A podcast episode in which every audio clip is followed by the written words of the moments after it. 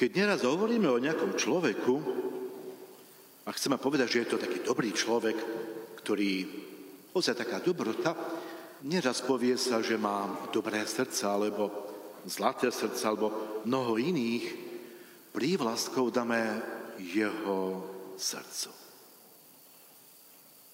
A tak rozumieť srdcu človeka je niekedy veľmi náročné a komplikované. A ako sa to dá najlepšie pochopiť srdce človeka? A práve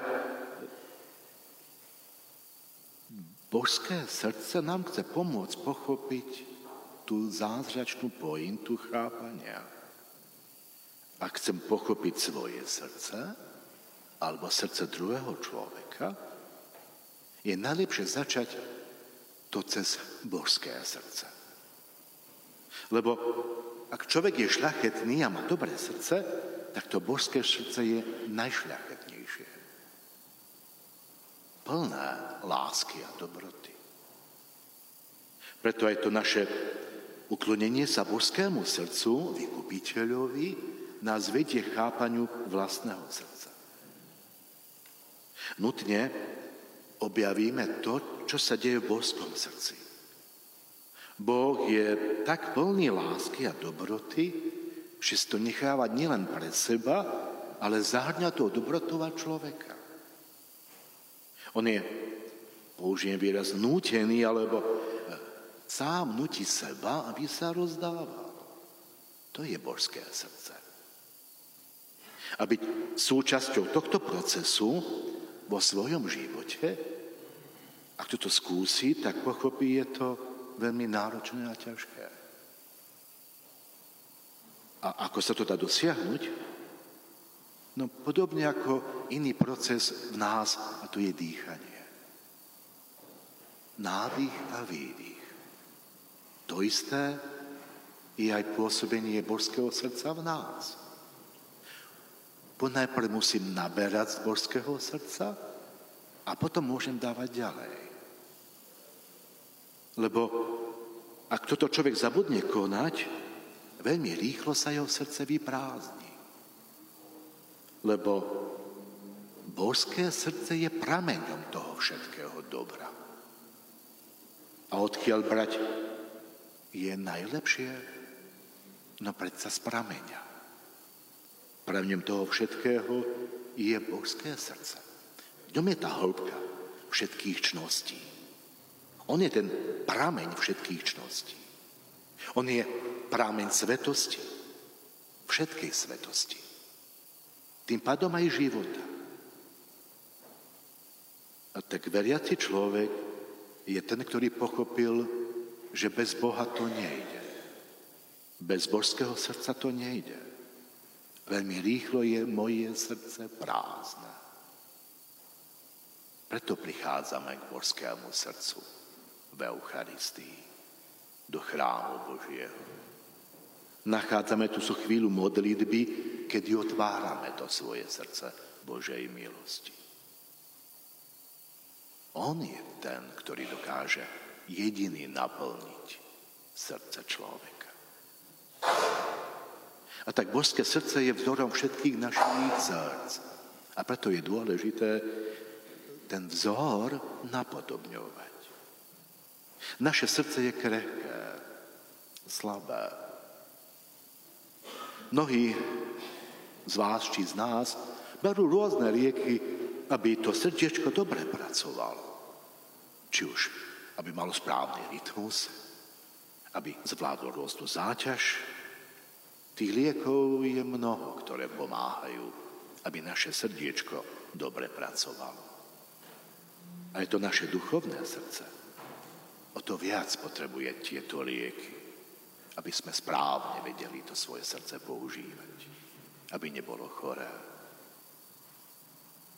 Naše srdce je krehké, aj to duchovné.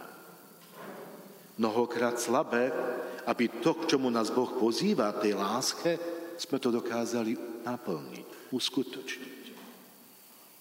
Lebo ono je tým ohniskom, tým, tou podstatou jeho je láska.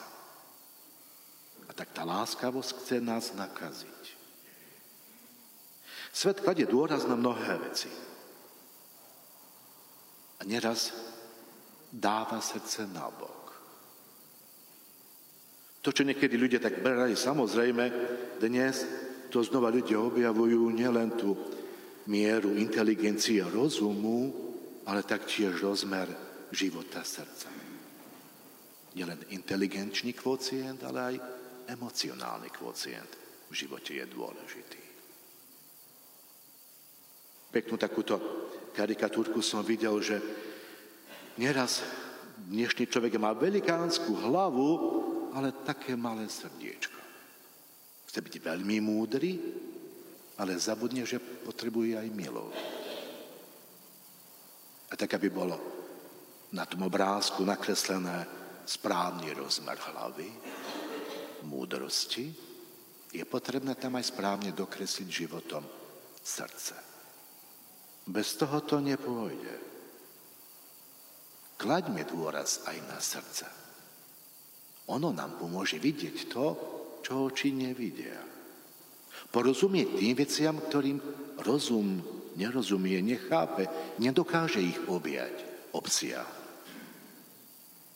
A tak rovnováha práve v tomto je veľmi dôležitá. Na prvý piatok máme zaužívané tie svoje prvé piatky pozbieracích. 9. A s tým súvisia aj rôzne tie prislúbenia, práve oni nám môžu pomôcť aj seba samých pochopiť, alebo veci okolo nás.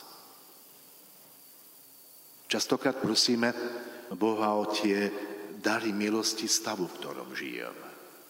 Ale to prvé, čo tam môžeme sa dočítať, to, čo prísľúbenia božského srdca je, nám dáva tie potrebné milosti k nášmu stavu. A čudujeme sa, že nám mnohokrát chýbajú okolo nás, či v našom živote. Tak sa ich dá dosiahnuť.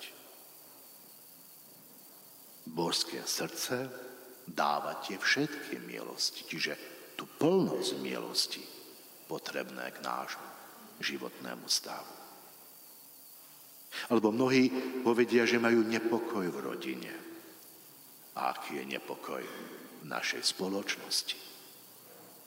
Ako vniesť pokoj do rodín, do spoločnosti?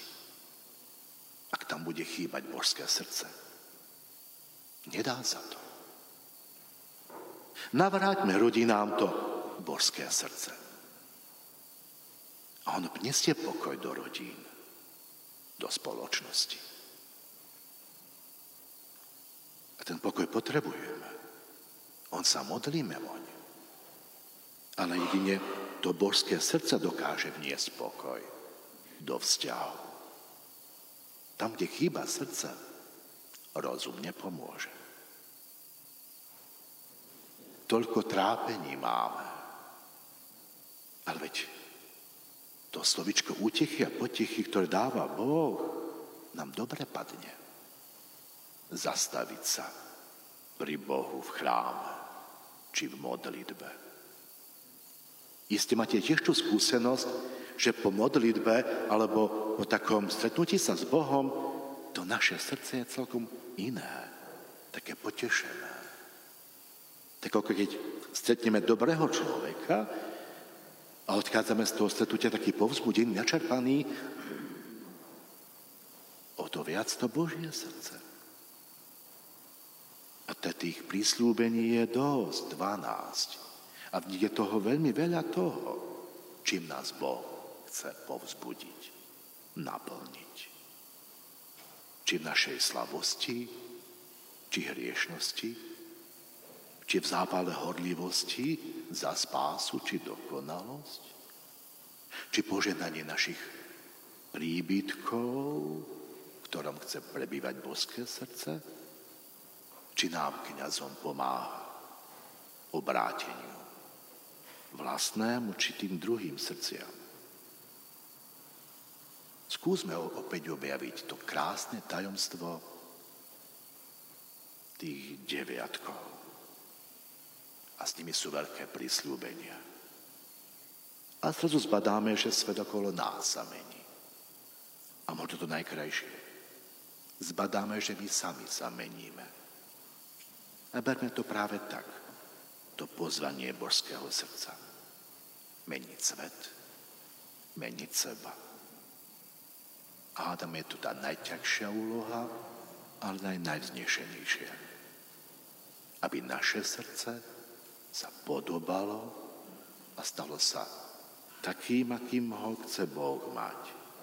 Aby sa čím viac podobalo naše srdce božského srdcu.